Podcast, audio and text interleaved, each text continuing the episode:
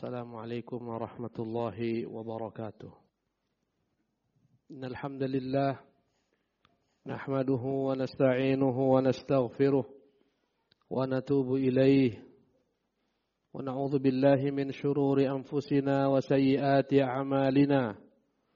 من يهد الله فلا مضل له ومن يضلله فلا هادي له.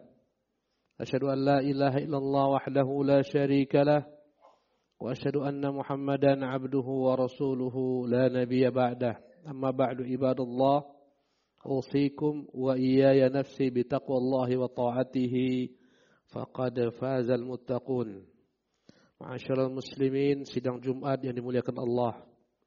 Setelah kita memuji dan memuja Allah Jalla Jalaluhu dengan nama-namanya yang maha mulia dan sifatnya yang maha tinggi dan setelah kita bersalawat keharibaan junjungan kita Nabi Rahmah Muhammad bin Abdullah selanjutnya khatib senantiasa mengingatkan dirinya pribadi dan kepada seluruh jemaah rahimakumullahu jami'an hendaklah kita senantiasa memperbaiki bekal takwa kita di hadapan Allah Jalla wa. Karena di hari kiamat tak berguna apa yang kita upayakan di dunia ini. Kecuali orang yang datang kepada Allah membawa bekal takwa. Karena itulah Allah Jalla wa ala memerintahkan kita melalui Nabi yang mulia sallallahu alaihi wasallam dalam Al-Qur'an Allah mengatakan wa tazawwadu dan hendaklah kalian berbekal fa inna khairaz zadit taqwa Sesungguhnya sebaik-baik bekal dialah takwa. Takwa ibadallah adalah al-khawfu minal jalil. Kita memiliki rasa takut kepada Allah yang maha agung. Wal amalu bit tanzil yang konsekuensinya kita senantiasa berupaya mengerjakan apa yang diperintahkan Allah Subhanahu wa taala yang termuat dalam kitab yang diturunkan kepada nabinya dan sunnah nabinya. Kemudian kata Ali bin Abi Thalib bil qalil senantiasa memiliki sifat qanaah dengan apa yang Allah berikan meski sedikit wal isti'dadu liyaumir rahil dan senantiasa takwa itu adalah seorang hamba bersiap menyambut perjalanan panjang setelah kematian. Ma'asyiral muslimin, sidang Jumat dimuliakan oleh Allah Subhanahu wa taala. Adapun berikutnya Suatu ketika salah seorang sahabat Nabi bernama Uqbah bin Amir radhiyallahu anhu ardah sebagaimana yang termuat dalam hadis dikeluarkan oleh Imam Tirmidzi rahimahullah dan hadisnya hasan dia datang menemui Nabi sallallahu alaihi wasallam dan dia bertanya pertanyaan yang begitu penting untuk kita ketahui dan begitu penting bagi kita untuk mengetahui jawabannya pula. Para sahabat jika bertanya, mereka tak bertanya tentang dunia, bagaimana cara mendapatkannya. Karena mereka yakin dunia sudah termaktub, dunia sudah ditentukan oleh Allah Subhanahu wa taala. Tak akan pernah ada yang berubah daripada ketentuan takdir Allah. Tapi mereka senantiasa bertanya tentang bagaimana supaya mereka beruntung di akhirat, bagaimana supaya mereka selamat di dunia ini sampai ke akhirat dan Allah ridha kepada mereka. Maka sungguh indah pertanyaan Uqbah bin Amir mewakili kita semua. Dia berkata, Ya Rasulullah, man najatu? Wahai Rasulullah, bagaimana jalan selamat? Pertanyaan yang luar biasa. Setiap orang dalam hidupnya ingin selamat. Segala macam gerak gerik kita, aktivitas kita sebagai manusia adalah bagaimana supaya kita selamat dari segala macam keburukan dan senantiasa di atas jalan keberuntungan. Luar biasa pertanyaannya ibadah Allah. Ya Rasulullah man najatu? Wahai Rasulullah, beritahukan saya, bagaimana jalan selamat? Inilah pertanyaan para sahabat. Maka berkata Rasulullah sallallahu alaihi wasallam, "Amsik 'alaika lisanak." Kalau kau mau tahu jalan keselamatan, kata Nabi SAW, kau tahan lidahmu ini, ibadah Allah. Maka jalan pertama dari jalan keselamatan adalah menjaga lidah. Ibadah Allah, lidah adalah merupakan makhluk yang tak bertulang. Yang paling banyak geraknya dari antara seluruh anggota tubuh kita. Subhanallah. Anggota tubuh kita ada tangan, ada kaki, ada macam-macam. Tapi lidah, jika kau hitung sehari semalam, dia yang paling banyak bergerak. Ibadah Allah, lidah ini jika tidak menghasilkan kebaikan, dia akan menghasilkan keburukan. Karena itulah baginda Nabi kita yang mulia sallallahu alaihi wasallam mengatakan, "Man kana yu'minu billahi wal yawmil akhir falyaqul khairan." Barang siapa yang beriman kepada Allah, beriman kepada hari akhirat, hendaklah berkata-kata yang baik. Dan ternyata tak semua manusia mampu berkata-kata baik. Maka Nabi berikan berikutnya. Auliyasmut bila mana tak mampu berkata-kata baik, lebih baik dia diam Nabi yang mulia berkata kepada Muaz bin Jabal, "Ya Muaz, kuffa alaika hadha." Hai Muaz, Nabi pegang lidahnya. Nabi katakan, "Hai Muaz, kau tahan lidahmu ini." Bertanyalah Muaz bin Jabal radhiyallahu anhu warḍah, "Ya Rasulullah, a inna la mu'akhadhuna bima natakallamu bihi?" Wahai baginda Rasul, apakah kami akan mendapatkan sanksi hukuman dengan sebab apa yang kami ucapkan? Berkata Rasulullah, sakilatka ummuka ya Mu'az. Berat ibumu mengandungmu. Fahal yakubun nasa yawmal qiyamati ala manakhirihim illa hasaidu alsinatihim. Bukankah manusia dijungkir balikkan ke dalam neraka nanti di hari kiamat lantaran ulah daripada lidahnya. Ibadallah. Kata Nabi SAW al-ajwafan. Ada dua lubang yang membuat orang paling banyak masuk ke dalam neraka. Yang pertama adalah al-lisan. Ya, Al-fam, mulut.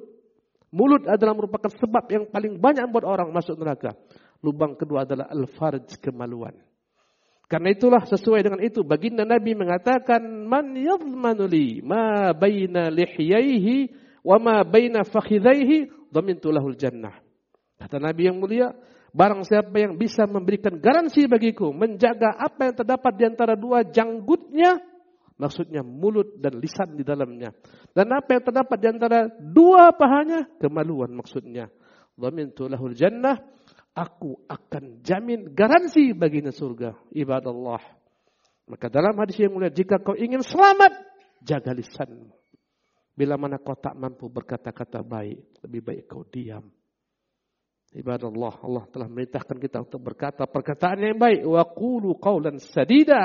Berkata-katalah kalian perkataan yang baik. Jika tak mampu berkata baik, diam.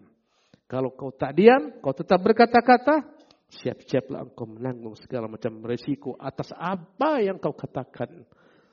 Ya, lisanmu adalah harimaumu, kata pepatah kita.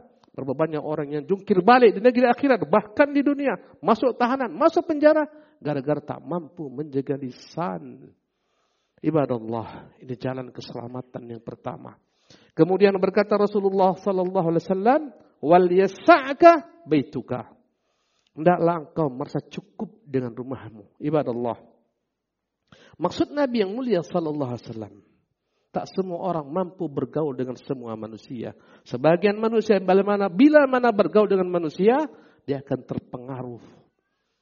Sebagaimana Patar mengatakan as-sahibu sahib, teman menggiring. Berapa banyak orang menyesal gara-gara salah memilih teman dalam hidupnya.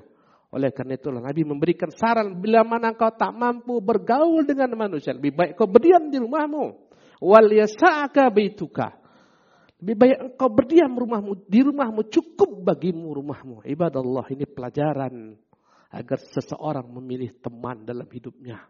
Teman yang mampu senantiasa menggiringnya kepada kebaikan. Itulah sebaik-baik teman dan jumlah mereka alangkah minimnya, tapi mereka masih ada. Apabila kau khawatir dengan dirimu akan terpengaruh, lebih baik kau menghindar. Ibadah Allah. Di antara sebab hati menjadi rusak, sebagaimana para ulama menyebutkan, di antara Qayyim mengatakan, fudulul mukhalatah. Makna fudulul mukhalatah, terlampau over, terlampau banyak bergaul dengan manusia. Orang ketika banyak berkumpul dengan manusia, bergaul dengan manusia akan senantiasa ya melakukan berbagai macam kesalahan-kesalahan orang. Banyak omong. Di mana dia omong? Orang tak akan mungkin ngomong sendiri. Dia akan ngomong ketika ada lawan ngomongnya ada lawan bicaranya. Dan itu menunjukkan orang itu ketika bergaul senantiasa dia ingin berbicara. Dan dalam pembicaraan itulah terdapat kebinasaannya jika dia tak mampu menjaga lisannya. Dalam bergaul terkadang orang tak mampu. Hingga akhirnya mempengaruhi orang kepada keburukan. Ya, dari mulutnya terlahir berbagai macam dosa-dosa. Ada namanya ghibah, ada namanya namimah, ada namanya fitnah dan semacamnya. Oleh karena itu jika kau tak mampu bergaul dengan manusia, engkau akan terpengaruh dengan keburukan mereka. Kurangi pergaulanmu dengan manusia. Kau cukupkan bergaulmu dengan manusia hanya dalam bab hajat, muamalat, sekedar itu saja. Lebih baik kau banyak berdiam di rumahmu agar terjaga agamamu. Apalagi di zaman fitnah ibadah Allah. Zaman fitnah alangkah menyulitkan bagi seorang mukmin menjaga dirinya agar selamat daripada fitnah. Kau keluar ke mana-mana, kau melihat berbagai macam pandangan-pandangan. Subhanallah yang buat kau harus menundukkan pandangan dan seterusnya. Rumah adalah merupakan tempat terbaik bagi seorang untuk menjaga dirinya dan untuk menjaga agamanya. Ibadah Allah, ini yang kedua. Adapun yang ketiga ibadah Allah berkata Rasulullah sallallahu alaihi wasallam. Kata beliau, Amsik alaika lisanak, kau tahan lidahmu, wal yasa'ka baituk, hendaklah kau senantiasa lebih nyaman berada di rumahmu, wal tabki ala khati'atik. Banyak-banyak engkau menangis atas kesalahanmu, atas dosa-dosamu. Ibadah Allah, jalan keselamatan ketiga adalah engkau banyak evaluasi dirimu. Kebanyakan manusia menyibukkan dirinya dengan berbagai macam perkara-perkara yang tak menguntungkan bagi dunianya maupun akhiratnya. Subhanallah. Apalagi kita hidup di zaman medsos begitu banyak menyita waktu kita. Subhanallah. Akhirnya kita tak sempat membaca kalam Rabbina. Perkataan Tuhan kita pun terlalaikan. Akhirnya kita lebih banyak membaca membaca komentar-komentar manusia, berita-berita dan seterusnya. Ini semua akan senantiasa membuat sedikitnya kesempatanmu untuk menintrospeksi dirimu. Muhasabah. Padahal bekal selamat adalah memperbanyak muhasabah diri. Berkata Umar, hasibu anfusakum qabla an tuhasabu. Kau selalu evaluasi dirimu sebelum engkau nanti dihisap oleh Allah Subhanahu wa taala. Ibadah Allah, inilah tiga perkara yang simple untuk menjadi jalan keselamatan bagi manusia yang kita harus berusaha menerapkan dalam diri kita. Barakallahu li wa lakum fil Qur'anil azim wa nafa'ni wa iyyakum bima fihi minal ayat wa dzikril hakim wa taqabbalallahu minni wa minkum tilawatah innahu was samiul alim.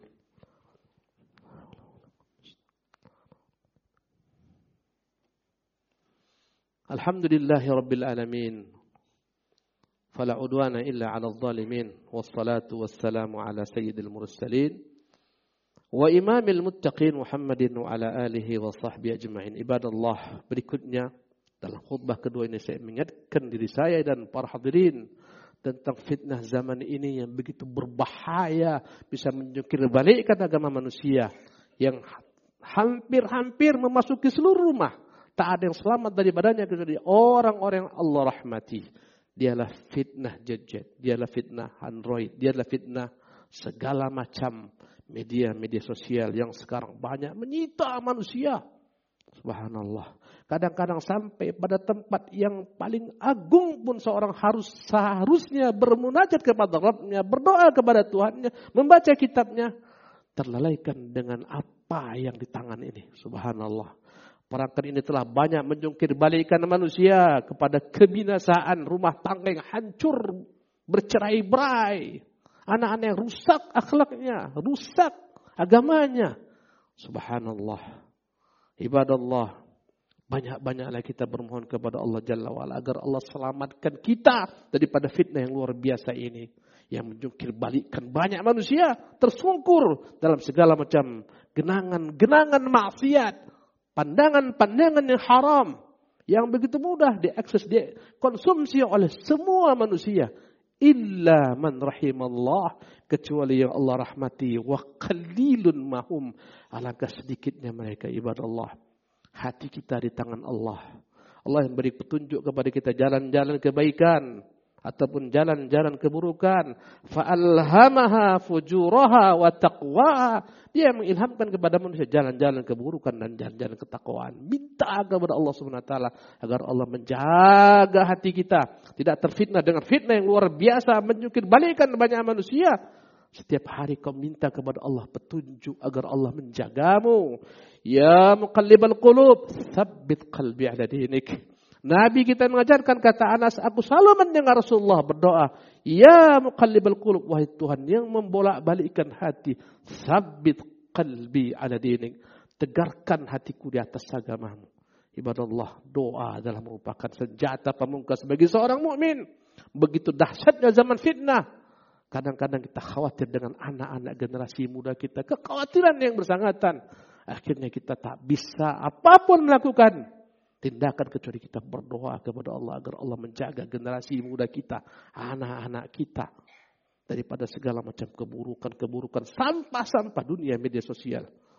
Wassallu ala nabiyikum fa inna Allah malaikatahu yusalluna ala nabi ya ayyuhalladzina amanu sallu alaihi wa sallimu taslima.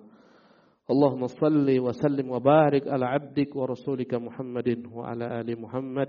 كما صليت وسلمت وباركت على إبراهيم وعلى آل إبراهيم في العالمين إنك حميد مجيد.